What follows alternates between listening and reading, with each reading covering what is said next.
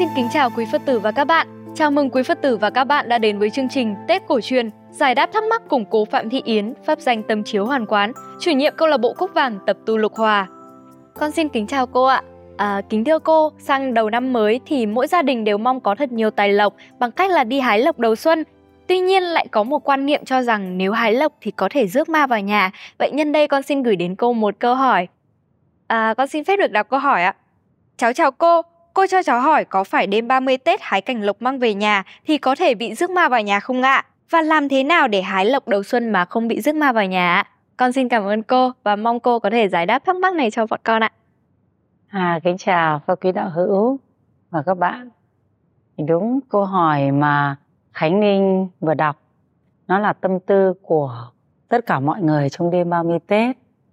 Bởi vì mình rất là muốn năm mới gia đình nhà mình có nhiều tài lộc.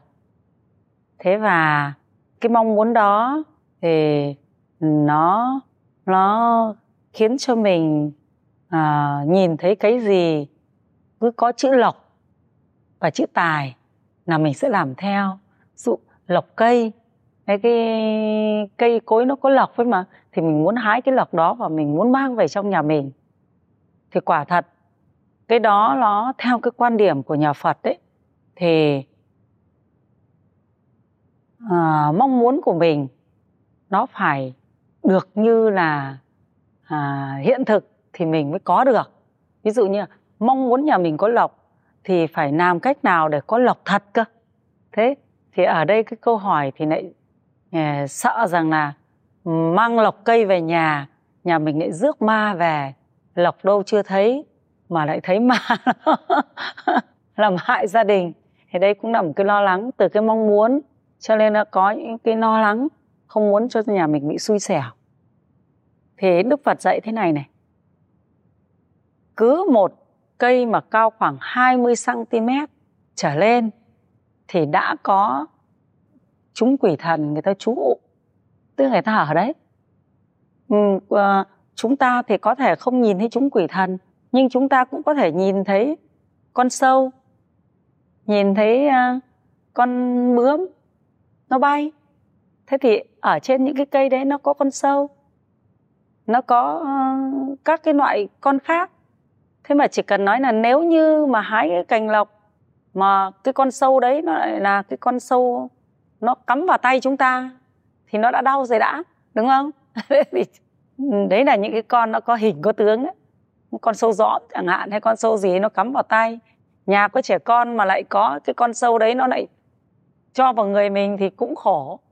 Thế nếu như cái cây nó lại có dịch bệnh đấy chẳng hạn thì nó cũng là mang dịch bệnh về nhà. Đấy là những cái con mà chúng ta thấy hình tướng, chúng ta đã thấy nó trú ngụ trên cây rồi. Từ đấy chúng ta có thể tư duy ra lời Phật dạy là đúng. Con sâu mà nó còn ở trên đó chính nghĩa là khẳng định rằng trên đó là không có ông linh ngã quỷ, thì không thể không có được. Đấy, thế thì những cái cây mà ruộng nhà mình trồng ấy thì nó lại khác nhá. Ví dụ như cây rau, cây cỏ, tất cả cái cây người ta bán thì người ta có là khi người ta trồng, người ta là chủ nhân. Thế vì thế cho nên nếu mà nói rằng người ta trồng thì nó sẽ là chủ nhân, cho nên là thường thường những cây người ta trồng, người ta bán thì lại không sợ. Nhưng mà những cái cây mà nó lâu năm, nó không có chủ thì cái cây đấy là quỷ thần người ta hay ở trên đấy. Thế còn những cây mà người ta trồng sẵn rồi, ví dụ người ta trồng sẵn, người ta bảo tôi mang rau đi tôi bán, tôi mang cây quất này đi bán, mang cây hoa này đi bán, mang cây mía này đi bán, tức là người ta là chủ nhân, cho nên người ta trồng là quyền của người ta.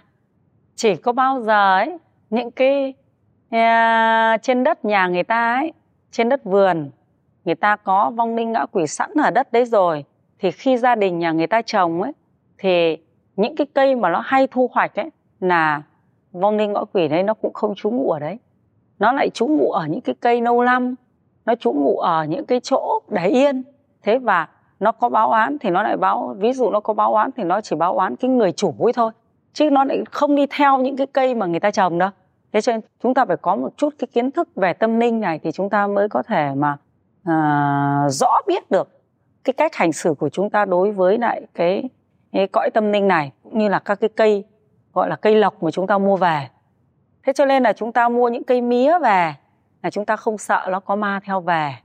chúng ta mua những cái cây quất, tức là tất cả những cái cây gì chúng ta mua do người ta trồng, người ta bán thì chúng ta không sợ, không có cái gì nó theo về mình cả, mà chỉ là những cái cây hoang dại, không có người chủ sở hữu chăm bón nó, không có người tự tay trồng lên và người ta có cái ý đây là sở hữu của người ta, thế thì mới sợ. Cho nên là nếu chúng ta hái những cái cành lộc mà cái cành lộc đó nó thuộc về cái cây đó thì mình sợ. Thứ hai nữa là những cành cây ở chùa, ở đền, ở miếu, những cái đấy thì đáng lo ngại, là bởi vì ví dụ như là ở chùa thì là cái cây cối cũng là nơi trú ngụ của các cái chúng uh, vong linh quỷ thần. Cho nên đối với nhà Phật thì khi mà trồng rau thì lại không lo. Thế nhưng những cái trồng cái cây nô năm mà các quý thầy muốn chặt ấy, các quý thầy phải bạch trước bảy ngày để cho các chúng vong linh trú ngụ ở trên đấy họ di chuyển đi, không làm động đến họ, vì đấy là chỗ ở của họ. Nếu mình làm động đến họ thì họ có thể theo mình và họ sẽ làm những cái việc mà chúng ta không nhìn thấy. Cũng giống như người ta đang ở cái chỗ này, mình đem mình đẩy người ta đi, người ta ngã chồng chiêng ra đấy, mình mang cái chỗ ấy đi, mang cái cây ấy đi, mang cái ghế ấy đi, thế thì người ta phải chạy theo mình, người ta đánh mình. Thế chúng ta cũng ví dụ như là cái cây mà nó có quỷ thần đỗ ở đấy, cũng giống như là cái ghế này đã có người ngồi. Thế là chúng ta coi như là đến, chúng ta chỉ giật lấy cái ghế chúng ta mang đi thì đương nhiên là cái người phải ngã ra. Và người ta ngã ra thì người ta dậy, người ta phải đi, người ta trả thù mình. Thì trên những cái cây đấy thì mình không nhìn thấy các cái vong linh ngã quỷ đó, cho nên mình cứ thấy là mình tự tiện mình hái đi thôi, thì đương nhiên sẽ động đến họ. Cho nên họ có quyền họ đi theo mình, họ đi theo mình về nhà, điều đấy là đương nhiên. Cho nên đối với những cái cây mà không có chủ, chúng ta đừng nên hái, mà chúng ta nên mua. Những cái cây ở đền, ở chùa thì chúng ta đừng nên tự tiện hái. Không nên là thấy đến chùa có cây lộc, mình hái mình mang về, chưa chắc đã là mang lộc về mà lại rước thêm ma về nhà, thế thì nó cũng không hay. Thế còn ví dụ như ở chùa Ba Vàng thì các vong linh đã được quy y thì không sợ là ma. Thế nhưng mà có hộ pháp, hộ pháp người ta bảo hộ. Thế mà hộ pháp thì tâm tính người ta rất là quyết liệt, cho nên cứ động vào cái gì là nhiệm vụ của họ thì họ cũng có rất là nhiều cái cách để họ làm. Cô cũng thấy có những nhà mà đi lấy những hòn đá ở đình, ở chùa về đấy, chỉ hòn đá thôi, thế mà về nhà mình phải lụi bại cũng rất là lâu, lâu dài. Rồi phá đình, phá chùa thì nó cũng có những cái hậu quả mà các cụ đã chiêm nghiệm rồi. Từ Phật Pháp, Đức Phật dạy không nên làm thế vì có các vị hộ Pháp. Và bằng thực tế thì cái việc đó cũng là cái lời dạy của cha mẹ, ông cha mình để lại cho mình, dặn con cái mình chớ lên đi đến đình, đến chùa để lấy cái đồ của đình, của chùa về, nó sẽ bị lụi bại, nó không tốt lên được. Thì đấy là kinh nghiệm từ các cụ nữa. Thế thì ở đây thì những cái cây, nếu như các quý đạo hữu với lại các bạn mà quan niệm là mình muốn hái cái lộc đầu xuân về thì nên mua những cái cây nó có chủ nhé. Thế thì còn lại cái quan niệm mà hái lộc đầu xuân thật là có lộc hay không thì bây giờ chúng ta lại bàn nha. Thì lộc không phải là do cây cối mang lại, bởi vì cây cối còn phải chịu sự chi phối của thời tiết, mà cây cối nó vẫn phải chịu cái sự héo, sự tàn, rồi sự tan hoại, chứ nó không mãi mãi được. Cho nên cây cối nó chỉ mang lộc lại thế này thôi ạ. Nhà mình là nhà nông, mình trồng cây, cây nó tươi tốt, nó mình được mùa màng bội thu, mình đi bán, mình mang tiền về, đấy mới gọi là cây cối mang lại lộc cho mình. Và nó mang lại oxy cho mình để mình hít thở thôi. Chứ còn nó không có tính chất là mình mang cái cây mà vừa mới lẩy lộc, lẩy trồi, mang về nhà mình mà nhà mình được à, lẩy lọc đâu.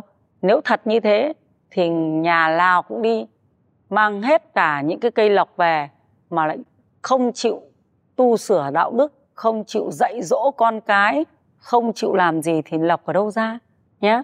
Thì cái đấy không phải, cái đấy chẳng qua chỉ là một mong muốn mà à, từ trước đến nay người ta mong muốn nhà người ta có lộc có tài, cho nên người ta nghĩ rằng mang cái đấy nó sẽ mang đến may mắn cho mình. Nhưng với quan điểm của đạo Phật thì cái đó không hề may mắn, bởi vì mình bứt cây bẻ cành, làm cho cái cây đấy nó đang sống tươi tốt mà mình mang về lại không phải để ăn uống nuôi sống mình, thì mình đấy cũng là làm mất đi cái cái cái sự sống của nó. Tuy rằng nó không phải là sát sinh hại vật, nó không phải là có cái quả báo gì, nhưng thực chất nếu mà nói về cái tâm của mình ấy, thì mình cũng có việc cần thì mới nên, còn không có việc cần thì thôi, không cần thiết, không nên làm như thế, để cho nó sống cũng vui mà nó cũng có thêm được oxy để cho con người. Thì cái tâm mà mình mong muốn là nó có thêm nhiều cây xanh để cho con người được hưởng cái không khí trong lành, thì đấy là một cái tâm tốt, đấy là một cái tâm mang lại hạnh phúc. Cho nên trong kinh Nhân Quả Đức Phật dạy đấy, trồng cây gây bóng mát, mang không khí trong lành cho người được phúc báo. Thì đương nhiên ngược lại cái điều đó mà làm hại môi trường thì nó cũng không phải là có phúc báo được, trừ trường hợp chúng ta phải chặt cây để làm những cái việc mà cần phải làm phục vụ cho đời sống nhân sinh. Thế thôi. Thế thì với quan điểm nhà Phật ấy, tài lộc là ở đâu ra? Tài lộc là do phúc mà ra. Mà phúc ở đâu? Phúc là do mình phải tạo phúc, tức là mình phải làm nhiều các việc phúc thiện, sống có yêu thương, có hiếu nghĩa, sống có đạo đức thì mình sẽ có phúc. Còn nếu mình sống không có đạo đức thì không có phúc. Cho nên đầu năm mới khi sang xuân, nếu đối với những người đệ tử Phật ấy, một lòng hướng Phật, tri ân Phật đã tu hành đắc đạo, mở ra con đường giúp cho chúng sinh biết thực hành các thiện pháp cho thoát khổ, dạy cho chúng sinh biết rằng mình phải sống thiện thì mình được phúc, dạy cho chúng sinh biết học nhân quả, sống đời lành thiện, yêu thương nhau. Mình tri ân Phật, rồi mình tri ân cha mẹ đã sinh thành ra mình, tổ tiên đã nối tiếp để có mình ngày hôm nay, tri ân thầy tổ đã thành tựu cho mình.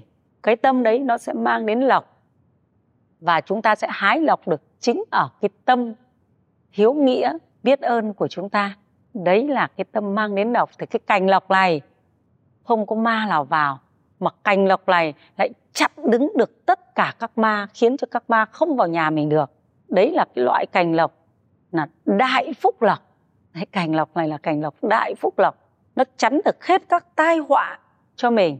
Lúc nào chúng ta cũng mang cành lộc đấy ở trong mình suốt năm, suốt tháng, suốt đời, chứ không phải là chỉ có một đêm ba mươi. Đấy là lời Phật dạy đấy. Đức Phật dạy là à, trong kinh Điềm Lành đấy. Thế, biết hiếu dưỡng mẹ cha và kiên trì phục thiện, biết thân cận bậc trí, đàm pháp à, để mà học hỏi, rồi à, biết yêu thương gia đình mình. Đấy, những cái đấy là cái cành lộc ấy, mà chúng ta lúc nào cũng hái được.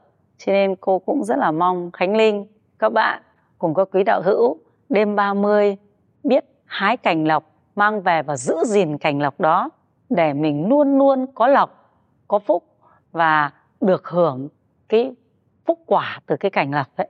Đấy là từ một cành lộc nhỏ trở thành cây lộc, cây gọi là cây đại lộc, và được hưởng đại phúc. Dạ. Con xin cảm ơn những chia sẻ vừa rồi của cô ạ. À, kính thưa quý Phật tử và các bạn, Khánh Linh xin kính chúc quý Phật tử và các bạn đầu xuân năm mới hái được cành lộc đúng theo lời Phật dạy, mang về nhà, cũng như luôn luôn mang theo mình để có được nhiều tài lộc và hạnh phúc.